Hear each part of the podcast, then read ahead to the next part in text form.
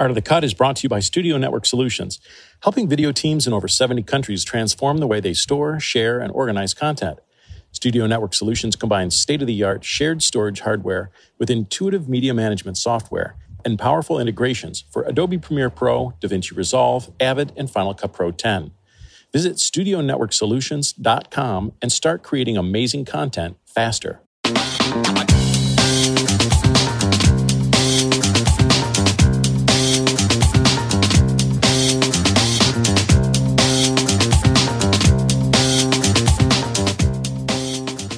And welcome to the Art of the Cut podcast. I'm Steve Hullfish. I'm a feature film editor and discuss the art and craft of film editing with my colleagues in film and TV. In this episode, I'm talking with Walter Murch, ACE. Murch has been nominated and has won dozens of awards, including Ace Eddies, Oscars, BAFTAs, and Emmys. His IMDb page lists 66 films over six plus decades. In our previous conversation, we talked about his current project, the documentary Coup 53. As we sat in a screening room waiting for that film to start, we talked about five movies that he'd asked me to watch and that he felt had interesting stories to tell. They're not the films you might think of, though the classic Murch edited films are definitely in the group. In the next 45 minutes or so, we chat about his first film as a picture editor, The Conversation, his previous documentary, Particle Fever, as well as Romeo is Bleeding, The Talented Mr. Ripley, and The Godfather. In two more upcoming interviews with Murch recorded that same night, I asked follow up questions about things I wanted clarified from his book In the Blink of an Eye and in his book with Michael Ondaatje called The Conversations. And then we'll wrap things up with questions asked by Art of the Cut readers from Blue Collar Post Collective. Trust me, there'll be a treasure trove for Walter Murch fans and editors in general.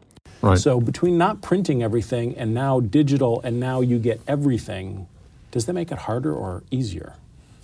It's easier for the director, largely, and it's somewhat easier for the script supervisor, but it's harder for the editor.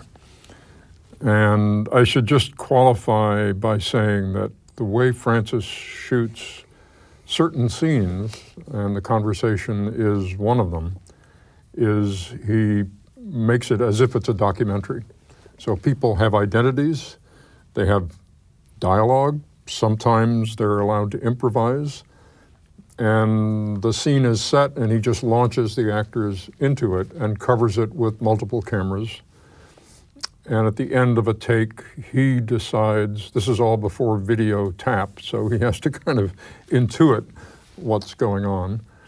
Uh, he decides, okay, I'll do another take, or I'll move the cameras into a secondary position and ask them to do it again. Mm-hmm. And this generates, uh, as you can imagine, a huge amount of material.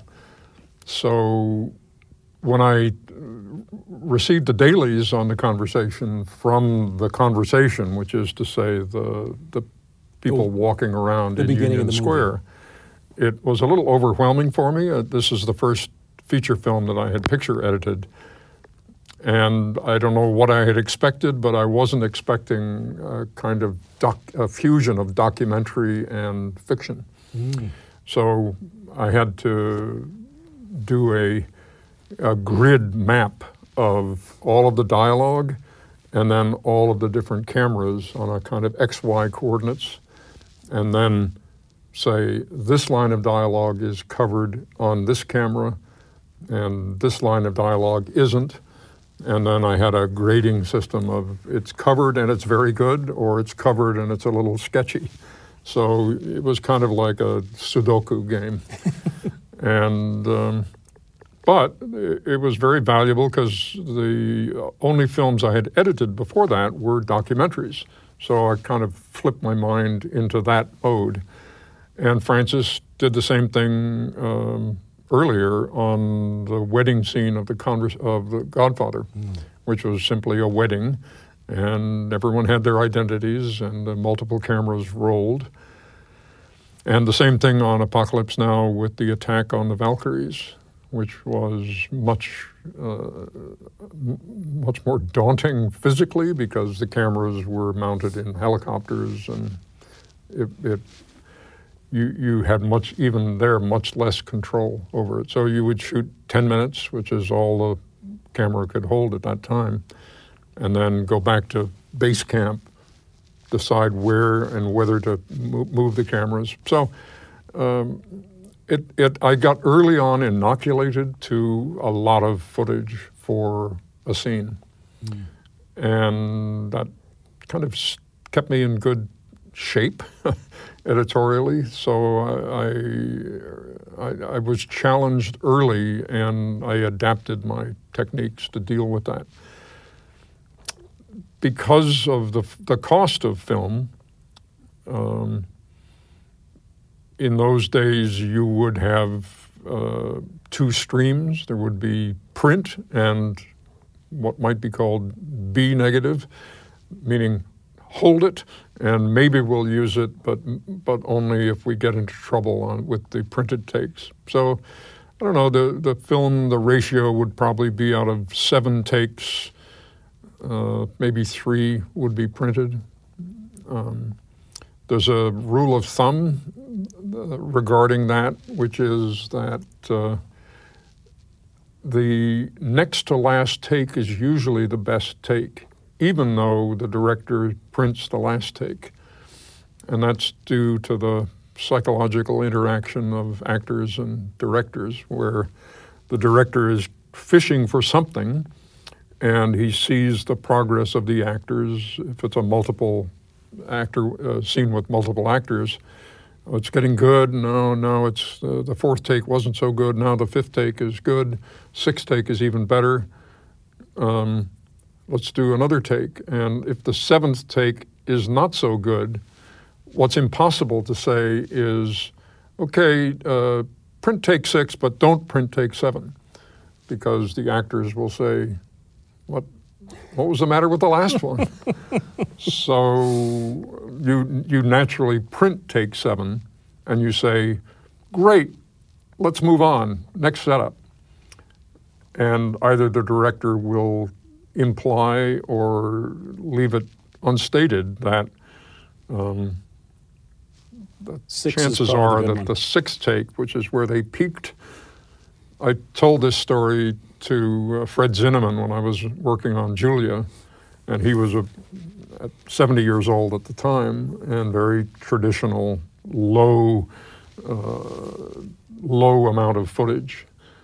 And Francis, uh, in the conversation and, and other films, would, if, if the actors went off, he would keep going and maybe sometimes print or, or, shoot 15, 20 takes.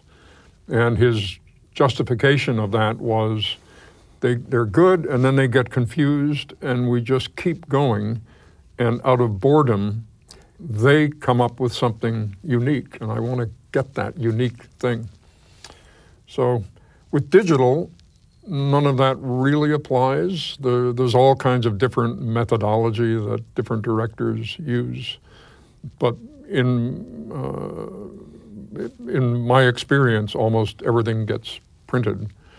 Uh, you have to cope with everything, but they indicate that there are different streams, that that was the, the good takes and this is the mm-hmm. not so good takes, but they get printed and the editor has to deal with them. Whereas in film, those takes would just not get printed, and so you you would have a clean deck uh, as far as that goes. The the unique thing about digital is the the idea of resets within a take. So you're okay, action, you're going along, and then at a certain point, the director will say, "Okay, keep keep rolling, but go back two lines and start again from there." and make it a little angrier. And so you, then you'd go forward to the line 10, and then you'd do the same thing. You go back to line 8 and then move forward. So it's kind of like cross country skiing across the scene. Great analogy. And the most number of setups that I've had, uh, resets that I've coped with was around, I don't know, mid 30s, 32 oh different things. And that's difficult to keep track of.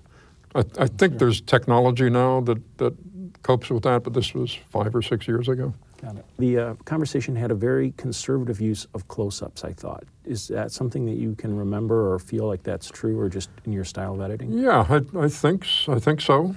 It, um, it, it went through different uh, kind of geological epochs in the shooting. The, the conversation itself is documentary as we were talking, and nobody really knew what the cameras were going to get and what Francis was after was serendipitous uh, moments between the actors and the actors relative to the background mm-hmm. people. And the people were not, they were just ordinary people. They weren't even extras.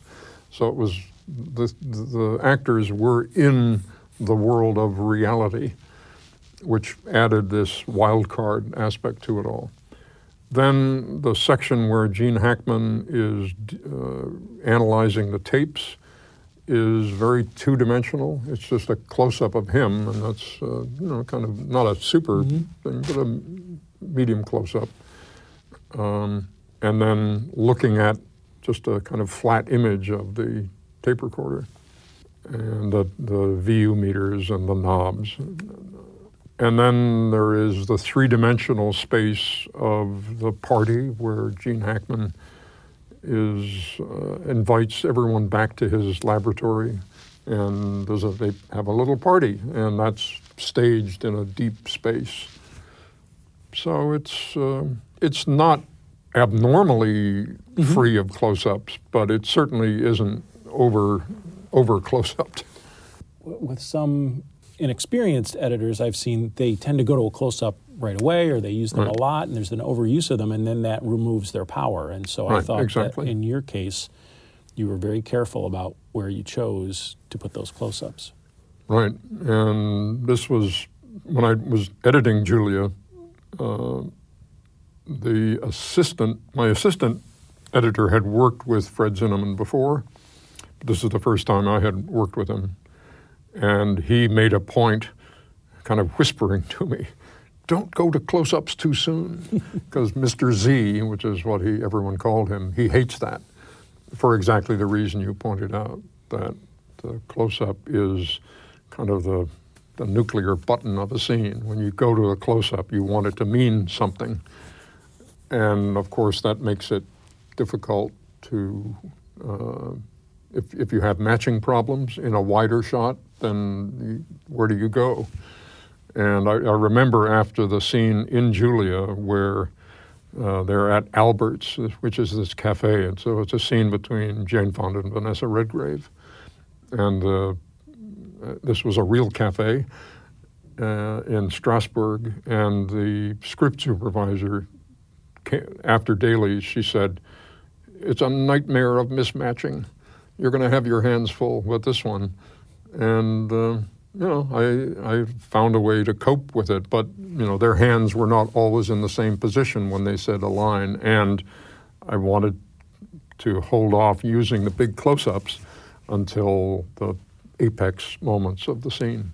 So you have to choose your moments carefully. And so, I mean, films are full of mismatches. It's just like any magic trick, it's how visible those moments are or are not for the audience.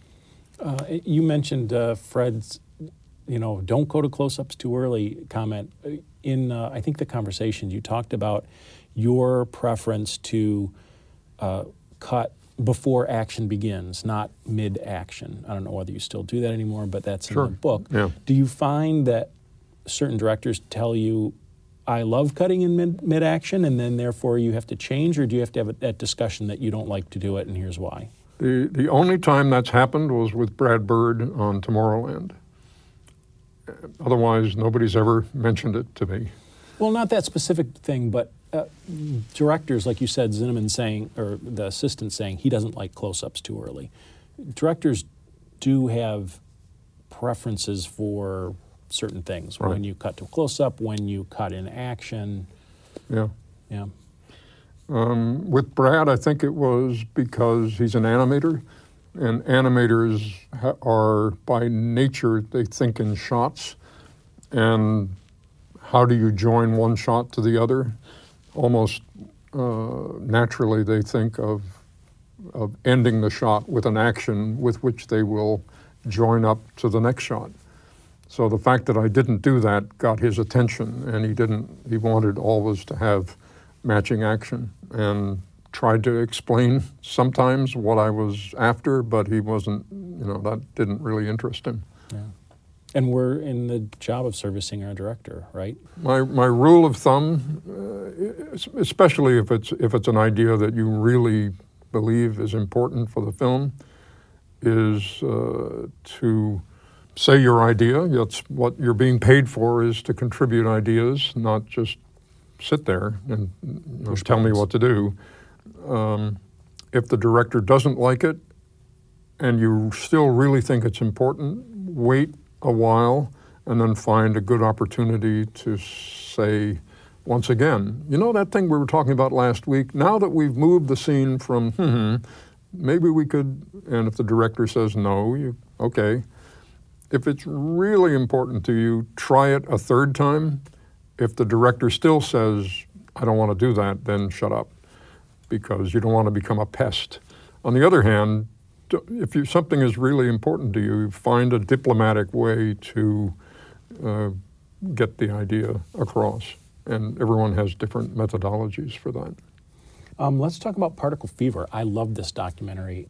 I love the cut as Nima finishes erasing a chalkboard, then there's a big slash on the board, and that motivates the cut to the right. next. I don't know if you remember that. And I thought of, um, in the blink of an eye, your theory that the the shot has a life, and after a certain moment, you're you need to go to the next shot. Right. Was that one of those instances? Yeah, I think so. I mean, I'm, I'm, i think I know the shot you're talking about. It's. Uh, and it just, it's the, the closest analogy is what happens in music with a, that, that gesture was kind of like the blare of a trombone or something. and at the moment, what you generally want to do is cut just before it overstays its welcome.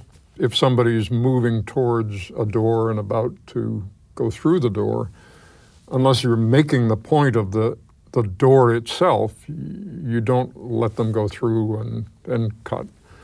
But you don't want to cut too soon either. So you have to feel the moment where uh, it is inevitable that the person will go through the door and not do a Columbo, which is to stop and turn and say something else. It's kind of like the moment uh, when a plane is taking off, the moment where the wheels are up. You know, you've run out of runway and you have to take off. And that's the moment of the cut. To go back to the conversation, and I don't know whether this is something you remember specifically, but I thought that there were, and maybe it was your first editing, uh, numerous times that there were empty frames either at the beginning or the end of the shot. Not that that didn't mean the shot was over, but that they were absent of people. Well, that was part of the aesthetic of the film, in that Francis wanted this unsettling aspect, sort of the DNA of video surveillance to infect the visual style of the film, as if there wasn't somebody behind the camera and that there was a motion detector attached to a, a servo motor. And as long as the actor is moving in the shot, you hold. If the actor leaves, you wait, wait.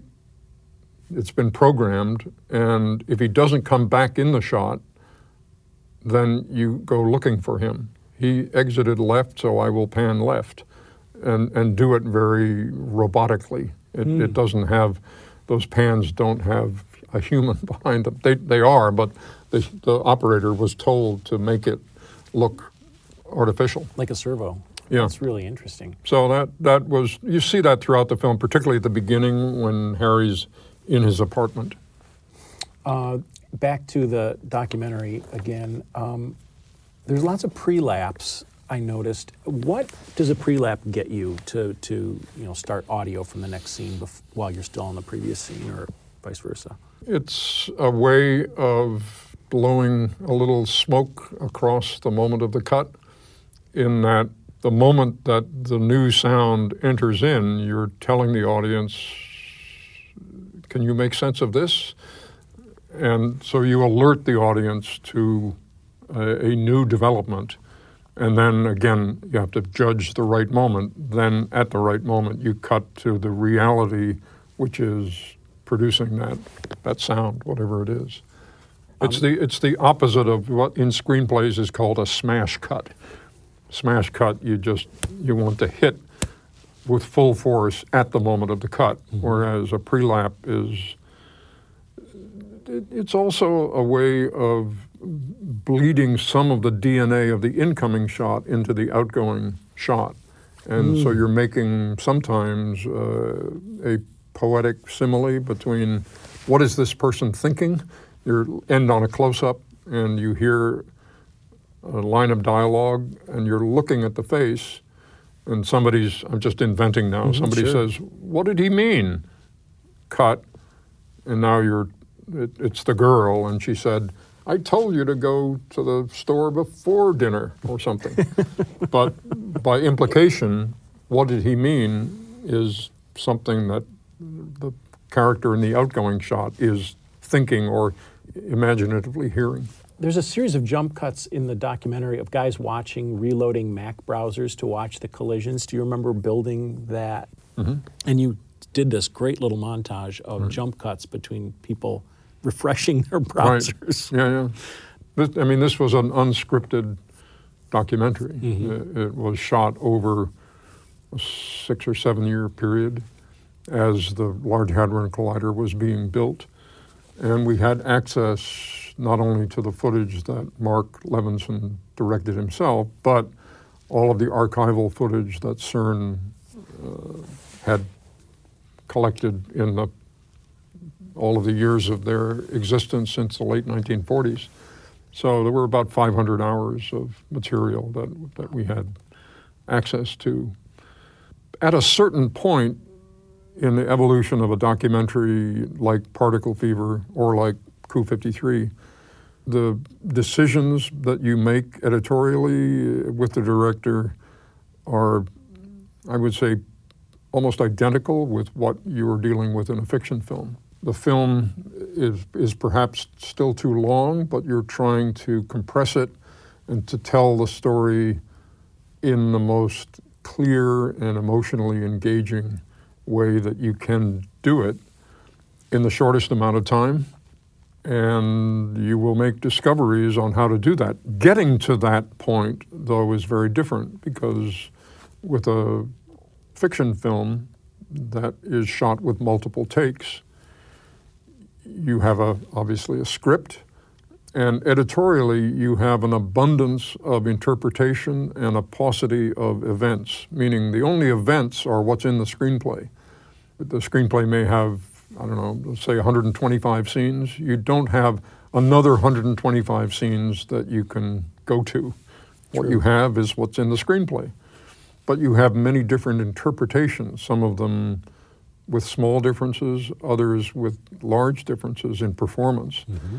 And for a scene, the editor might have 50 different line readings of a line of dialogue from seven or eight different camera positions. And how do you thread that needle is the challenge. If that line of dialogue is said with that attitude, what's the best interpretation of the next line of dialogue?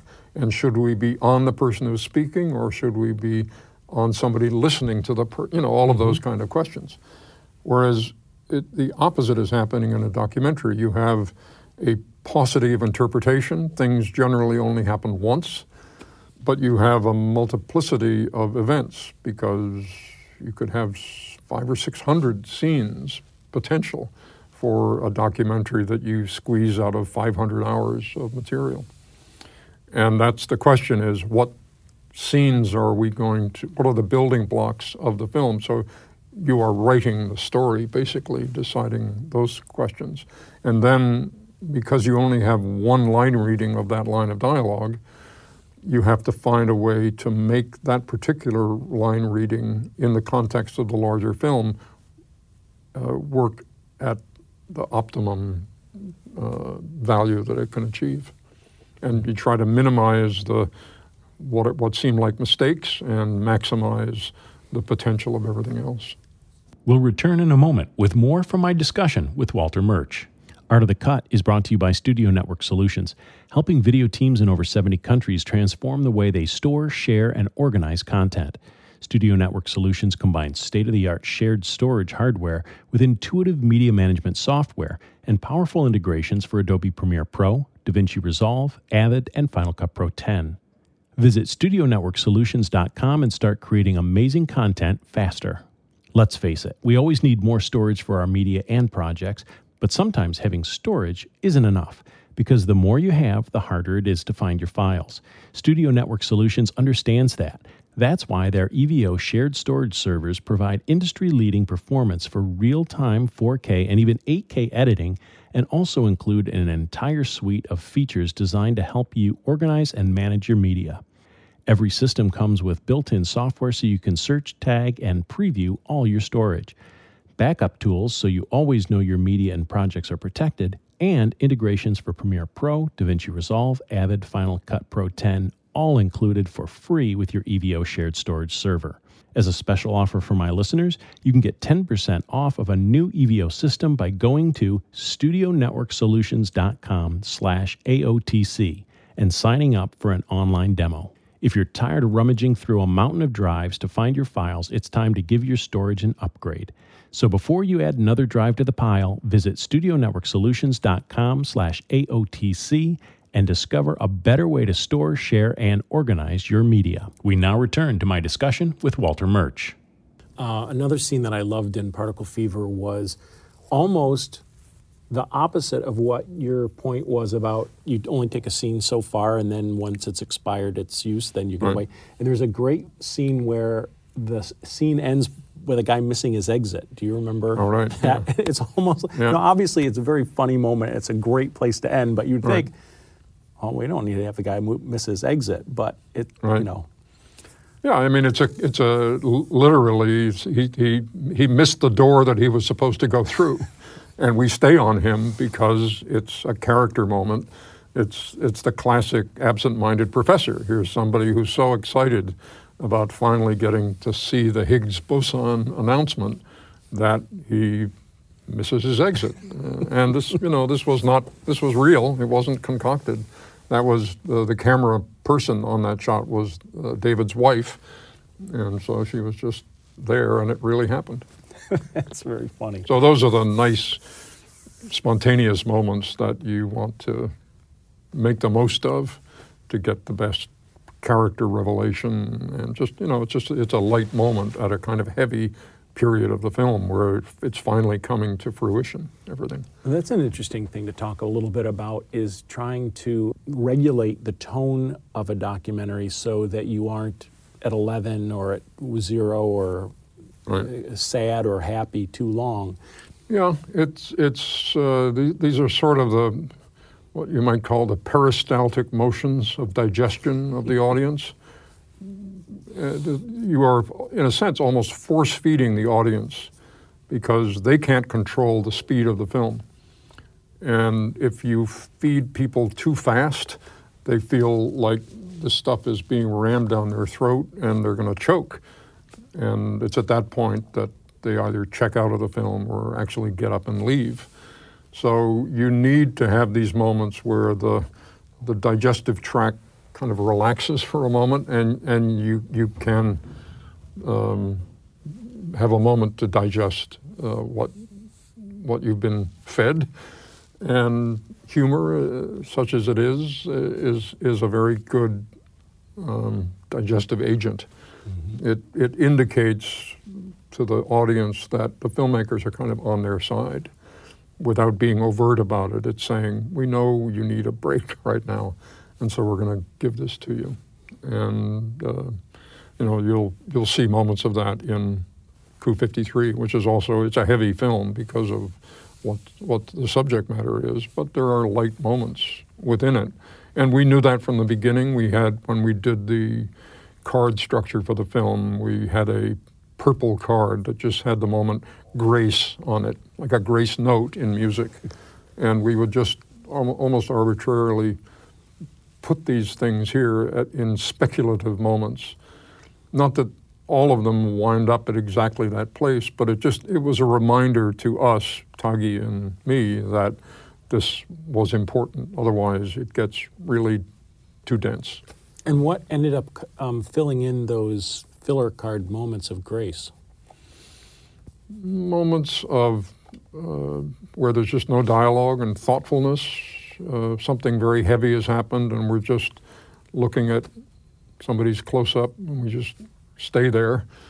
Um, things like that. Got it. Yeah, a lot of times I've talked to other editors about the use of shoe leather, which of course is a derogatory term for us editors, but a lot of times, sometimes it's that shoe leather that's that moment right, of exactly. like, oh, you know, the, the parent has died or the child has died, right. and then there's a little road trip and before the next thing right. happens. So you have the audience has a moment to absorb that. Yeah, there's, if you look at uh, sea anemones, you you see the anemone opening up, and then it's waiting for something to f- float by. So a little fish comes by and it grabs the fish, and then it closes and it's now digesting the fish. And when it's digested, it opens up again. And the trick with a film is that the the logic component of a film and the emotional component of the film are sometimes on different tracks, and they have different moments of digestion. sometimes you can digest an emotion while you're receiving information. Um, the danger is trying to load up both of them at the same time. So you have to kind of alternate how you feed the information. The, uh, let's talk about Romeo's bleeding. So there's a great extended reaction shot as Jack finds out that Nick Gazzaro got popped. And it's not played on the guy telling the story, but on the guy realizing that what he did caused the story to happen. Do you right. re- remember that? I, I'm, that was a long time ago, know, that yeah. film. Um, I think I know what you're talking about. I, sh- I, should say I was not the original editor on that film. This was one of the, one of the reasons for looking at it and thinking about it is that uh, there got to be a traffic uh, jam of conflict between the director, the producer, and the author mm. of the film, and the editor got caught in the middle of that, and so they they shut down the film. And I was at loose ends at the time, and I was intrigued by the script. Uh, I liked Peter Medak, the director. I hadn't worked with him before, but so I, I came on to a film that had already been assembled and that was in some kind of trouble. Mm-hmm. Um, so I had to identify what the trouble was and uh, then uh, find a solution for it and calm everything down. Uh, the talented Mr. Ripley, uh, talk to me about the dynamics of the climactic scene on the boat. This is the murder? Yeah. Yeah. Well, it, it was it was first of all a difficult scene to shoot because of any time you're shooting on the ocean, they had weather problems, the sun on one day, no sun on the other. And then the hit itself is a complicated thing to pull off, where you know somebody's head is bashed in with an oar, um, makeup wise and everything. So it it um, you you try in that scene to make everything as intense as possible, and there's multiple agendas going on. Uh, this is the revelation where Matt Damon reveals to Jude Law that, in fact, he wants to live together with Jude. Uh, and this is crazy from Jude's point of view. And this, so that whole dynamic works out. And then the, uh, the murder itself comes out of the rage and anger that uh, um, Jude feels and that he pulls out of um, Matt. So you just try to make it as intense as as possible, and but then you want to. This is one of those grace moments at the end. You want to kind of find a way to relax the scene um, and find some sort of poetry in the aftermath of the violence. As horrible as that poetry is, poetry can be horrible, but rather than uh, violence, the question is now what now what's going to happen? So the anemone releases. Right. Yeah. Yeah. yeah. Um, and structurally, I don't know.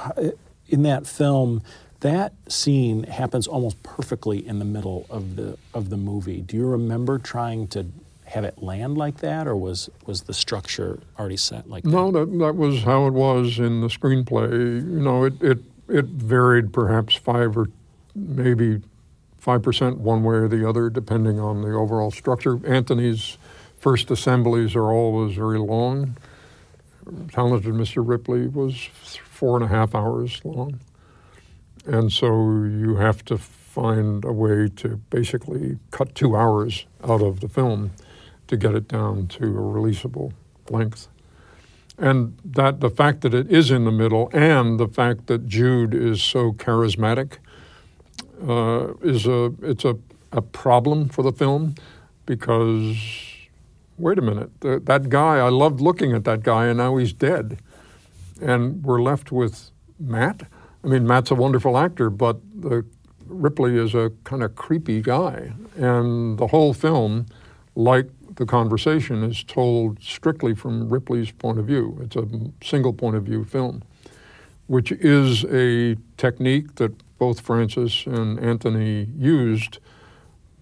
If you're making a film about somebody who is not uh, the normal kind of hero of a film, then making the film to be a single point of view is a, is a good technique because, in a sense, you're turning the audience into kind of a Stockholm syndrome. They have no alternative. There's no moment where two of the other actors go off and discuss Ripley or mm-hmm. discuss Harry Caul. So you never have any relief. Everything you're looking at is either Ripley or something that Ripley is looking at if you're stuck on a desert island with one other person. Right, in a, in a sense. So after Jude dies, uh, not only are you still in this single point of view world, but Jude is gone.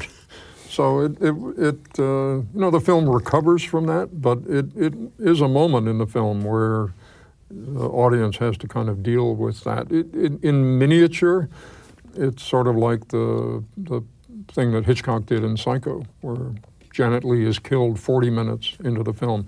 It's not exactly the halfway point, but it, it's almost, you know. Mm-hmm. It's, it's uh, Psycho is, I forget, 100, 100 minutes long. So it, it's a similar kind of thing.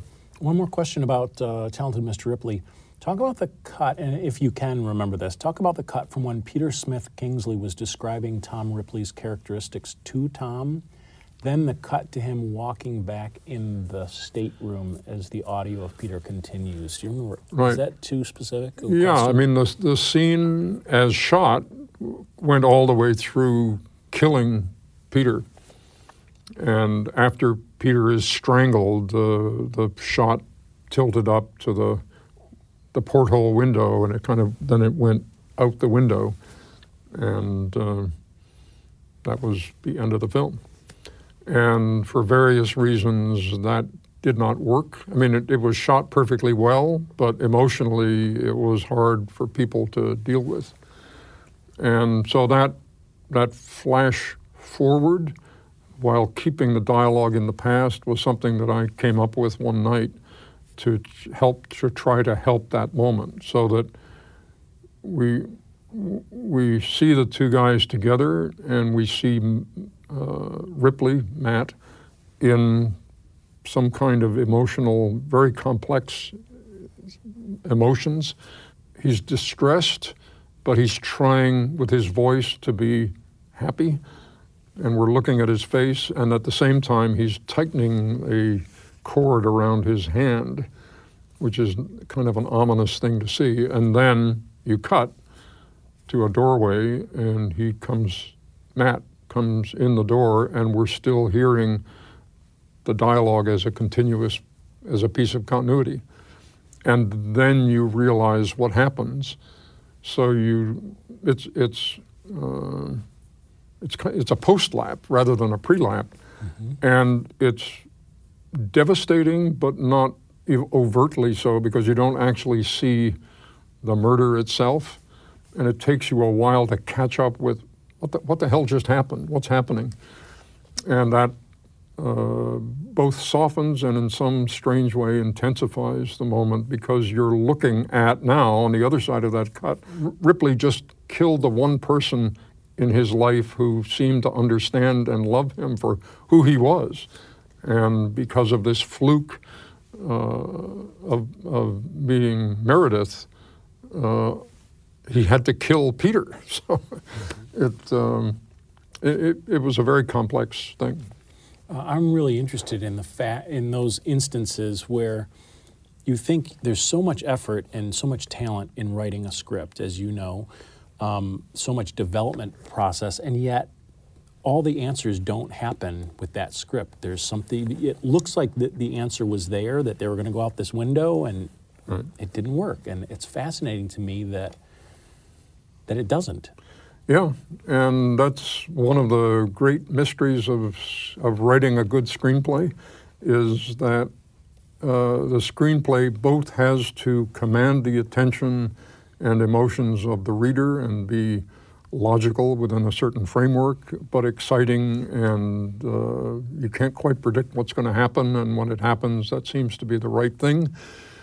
And yet, the screenplay has to somehow, in its DNA, acknowledge the fact that um, it doesn't have all the answers, but it has to provide the raw material for answers at a different, whole different level of creativity, which is not with words on paper, but with images and sound in linear time in the editing room.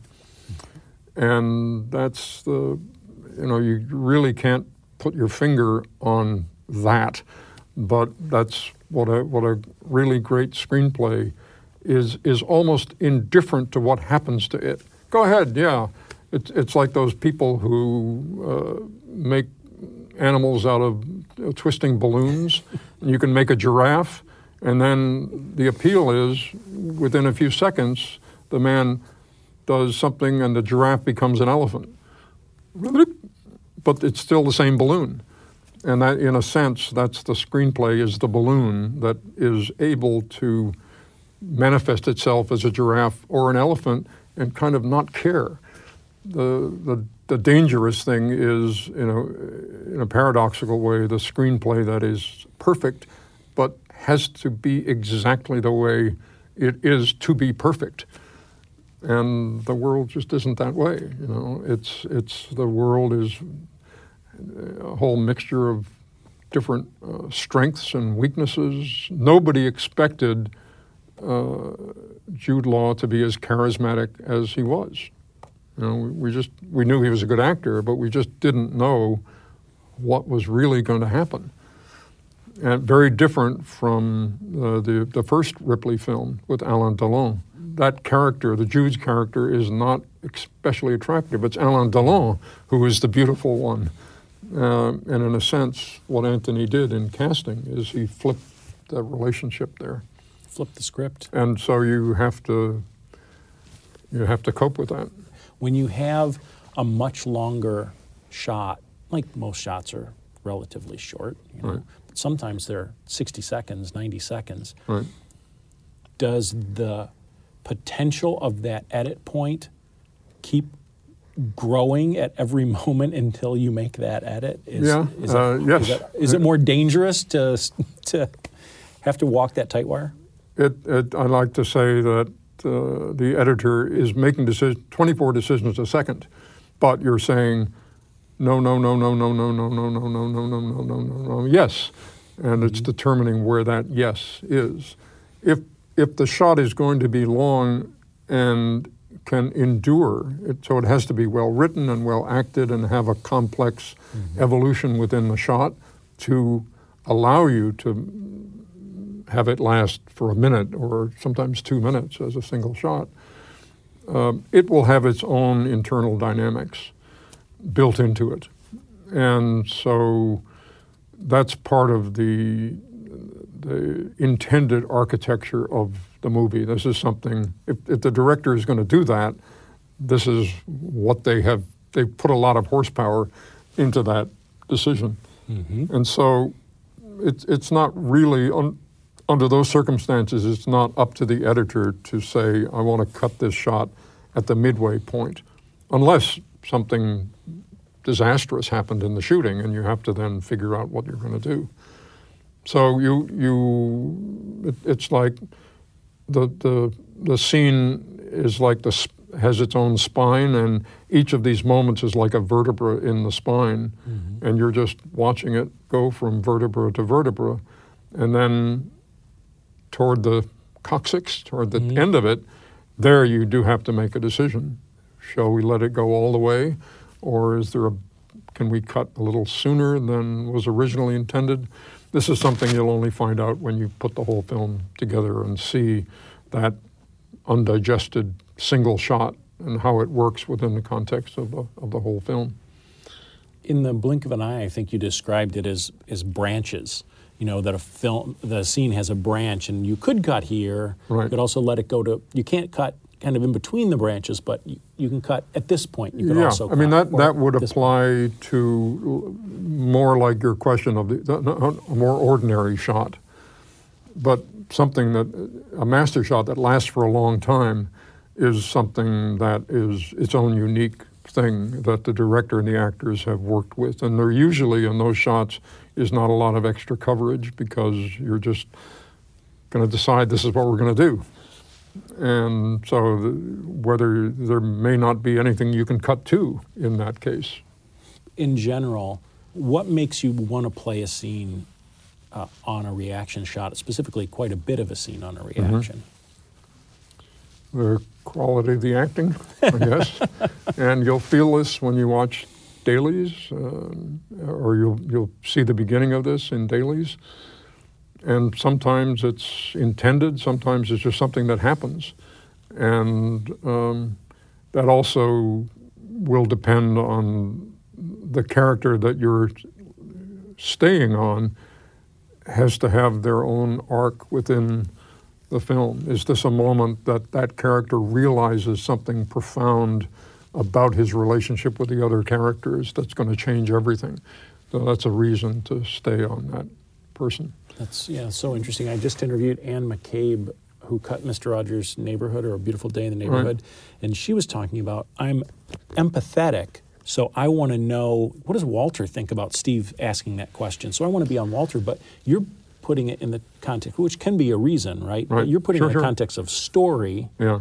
You know, does that person have a reason later on in the story that you need to know this moment? Or acting, performance. Right. This is such a great performance by him. I want to be on him because he's so right. much stronger than this other person. Right. Imagine yourself, not in a film, but just in life, you're sitting with two other people and they're having a conversation. Somebody will talk, First person will talk, then the second person will say A, B, A, B. But you will not look at the person who's talking, and then when they stop talking, you look to B, and when they stop talking, you look back to A. That's in blink of an eye. That's what I call dragnet cutting, yep. where we're just we're on the person talking, and when the person stops talking, we cut to the other person who then talks. But in reality, the, it's a much more fluid thing where you are listening, and when you get the idea of what the first person is saying, they're still talking, but you understand their point. Now, what you really have to do is look at the other person to see what they think of what this first person is still saying. Mm. So that's a post lap. And then you might stay on person B while person A starts talking. But that's the normal kind of choreography of a, of a normal dialogue scene, whereas here we're talking about something slightly different. In The Godfather, for which you did sound design, there's a great scene with Michael Corleone when he seeks revenge against a rival in an Italian restaurant. The music is held back until after the climax, and sound design carries the scene. And there's sirens or something it's a it's an elevated train. An elevated yeah. train, yeah. It's a, the rumble of an elevated train that comes and goes. It's just something in the neighborhood. The script was not written with that in mind, but Francis wanted to hold the music off until after the murder, and and interestingly, that that moment after the murder was where the film was going to have an intermission. Godfather is the first long film not to have an intermission. But w- when we were working on it, it, it was going to have an intermission. Hmm. This is 1974, three, uh, two, 1972. um, so Francis and Nino had designed a big operatic moment there in music, and Francis didn't want to dilute that by having music underneath the restaurant scene. And yet, the scene is, you know, it's a fairly long scene, and perhaps half of it is in Italian with no subtitles, which is a risky thing to do because it throws the audience back to watching body language and voice tone to figure out what's going on unless they understand Italian. Uh, so it seemed to need something to underpin the, the counter currents underneath the scene.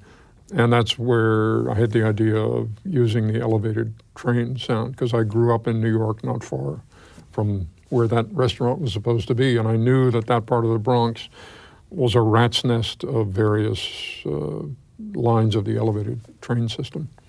And it's great emotionally, right? I mean, you've, it's like the tea kettle, you know, in so many scenes in movies, where as the ele- as the tension goes up, there's Yeah, yeah, exactly.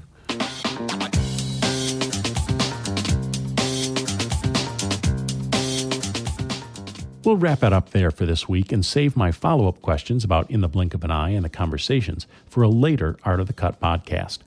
For more editing wisdom from more than 200 of the world's top editors, check out ProVideoCoalition.com or read my book, Art of the Cut Conversations with Film and TV Editors, for a topic driven, curated experience.